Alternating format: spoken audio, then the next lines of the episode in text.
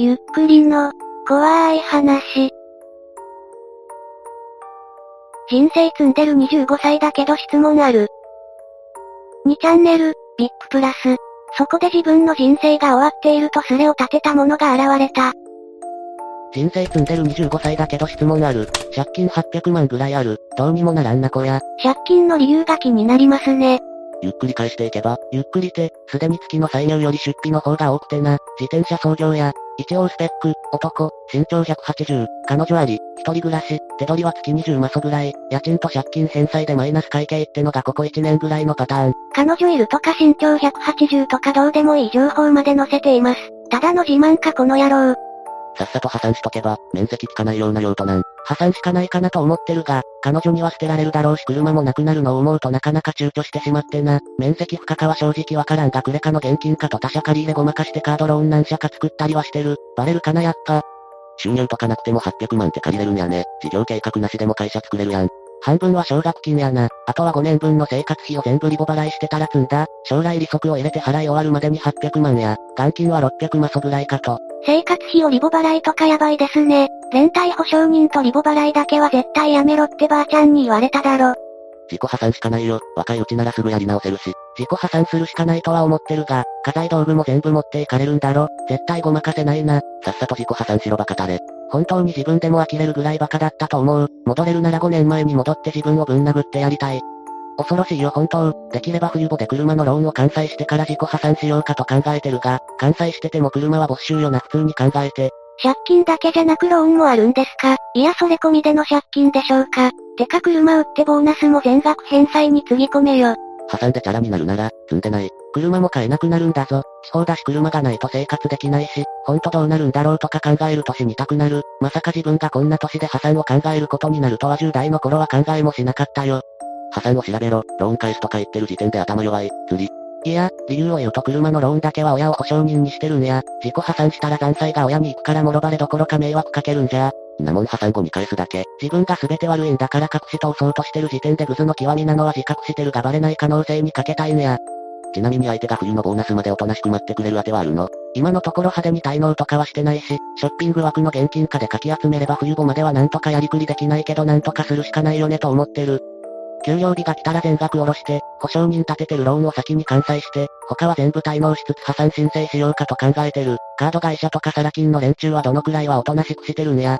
保証人立てる場所は我慢しない。取り立てる人が別にいて、そいつが払う金を持ってるの知ってるから、それ以外の借りはその時の運。あなたより簡単に金を取れそうならそっちから取る。取ってから次ってなるから。なんだこいつ、闇金関係者か。本気で返そうと思えば数年で返せる金額だと思うけどそうじゃないの。年収350万、債務整理は5年以内に完済できない場合は交渉に乗らないとか調べたら言ってたわ。5年で800万は返せへん。奨学金が半分じゃねえの。奨学金やぞ。私立で学費だけでも高いのに満額借りたせいで卒業する頃には350の借金が出来上がってたわ。ありえなくない彼女と別れて、実家帰って転職してまずは借金返しなよ。借金800万の彼氏とか絶対いらんわ。25なら転職余裕だよ。借金返し終わってから彼女作ってくださいよ。借金800万って言えば即振らってもらえるから大丈夫だよ。借金隠されてるその彼女かわいそすぎるわ。とまあここら辺で1は消えていきました。奨学金ならともかくリボ払いで死んでいく人はバカすぎですね。クレジットカードを使っているとやたらリボ払いの案内来るんだけどそんなに人を地獄に落としたいのでしょうかね。短かったので別の借金のある人の話を見てみましょう。リボ払いで借金300万あるけど、質問ある？またリボ払いですか？リボ払いを分かっていない人のために、簡単な説明をします。リボ払いとは、例えば1月に5万円の買い物をしたとします。それをリボ払いで月3万で払っていくとします。この場合翌月に支払うのは3万円です。なので残金は2万円と思いがちですが、支払いの3万円の一部は手数料なので、この場では仮に手数料5000円としましょうか。残金が2万5000円になります。しかし2月にもまた4万円の買い物をしてしまうと、残金が6万5000になってしまいます。しかし支払いは毎月3万円です。こんな感じでどれだけ使ってもある程度の支払いになるので、自分が今いくら支払い残金があるかよくわからない人が多いです。こんな感じで残金が増えているのに、毎月3万しか請求が来ないので、大した残金ではないと思ってしまうのでしょう。リボ払いの仕組みを分かってる人は、基本的にこんなクソ払いシステムを使わないので、これを使うのは仕組みをよく分かっていない人たちだけでしょう。最初のスレの人はそれを5年続けたらしいですね。車もこの支払いとは別にローンを組んでいるようなので、自分の支払いをよくわからずにお金を使っているのでしょう。あと手数料は残金に金利をかけるので残金が増えるほど手数料が増えていきます。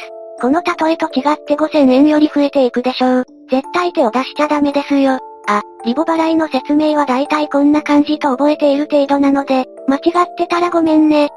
毎月の支払い額いくらになるの ?10 万固定にしてる。多分、固定にしないと毎月30万になると思う。毎月10家、家買えんじゃん。毎月元金いくら返済なの ?6 万くらい、4万が利息。めっちゃ高くつきますね。残金が多いと支払いで半分近くが手数料になってしまうのでしょう。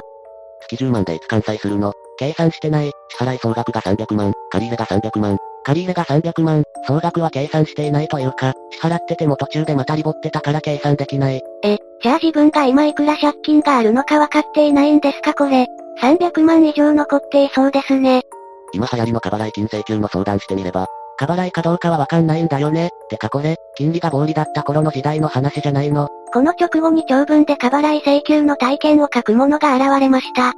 そういう借金は可能ならやめた方がいいよ。俺は若い頃サラ金とか銀行のカードローンとか積もり積もって最終的には400万近く借金があったな。何十年も払っても払っても全然減らない。最後は親から金を借りて全額返済。その後弁護士入れて過払い金請求。360万くらい戻ってきた。本当に借金って怖いな。普通に車買うローンとかなら問題ないと思うけど、変なカードローンとかよほどのことがなきゃやめた方がいいよ。借金する人はみんな自分の借金額をよくわかっていないようですね。400万借金あって360万戻ってきたってことは40万しか借金してなかったの。360万多く支払っていたってことでしょう。収入はいくら？一人暮らし。一人暮らしで、手取り42万弱、先月まで33万。結構金入ってきますね。その手取りなら生活切り詰めて返済金額増やすべきでしょ。カード9枚で借金600万近く膨れ上がって月返済14万の利息だけで10万近く払うとか意味不明なリボ。キャッシング地獄に落ちて任意整理で利息例にして毎月8万返済で8年近く苦しむ俺登場。カード複数枚はさすがに俺も管理できないからやってないよ。1枚で300万、というか300万が上限だった。俺の場合、作れるカードほとんどで借金したからな。銀行のカードローンも入ってる。アコムとアイフルとレイクアルサも入ってる。キャッシングのリボとかいうエグいことすると返済。枠が空くすぐ借りるの地獄自転車創業。借りたキャッシングで返済という地獄。何に金使ってんでしょうね。俺よりレベル高くて憧れるよ。なんで自己破産しないの？返済能力あるからな。毎月8万くらいなら返せるし、個人再生や自己破産すると今後借金全くできなくなるのもきつい。借金できなくなると困るということはビジネスに使っているんでしょうかね。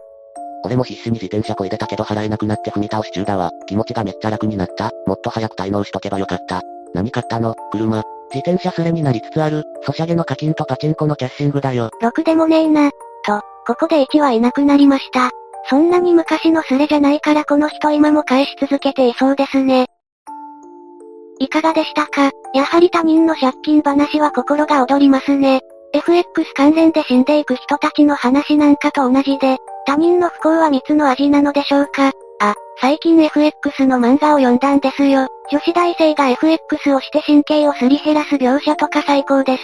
登場人物の一部は借金を返すため〇〇で働くみたいな展開もあります。読んでて怖さもあるのでどうぞ読んでみてください。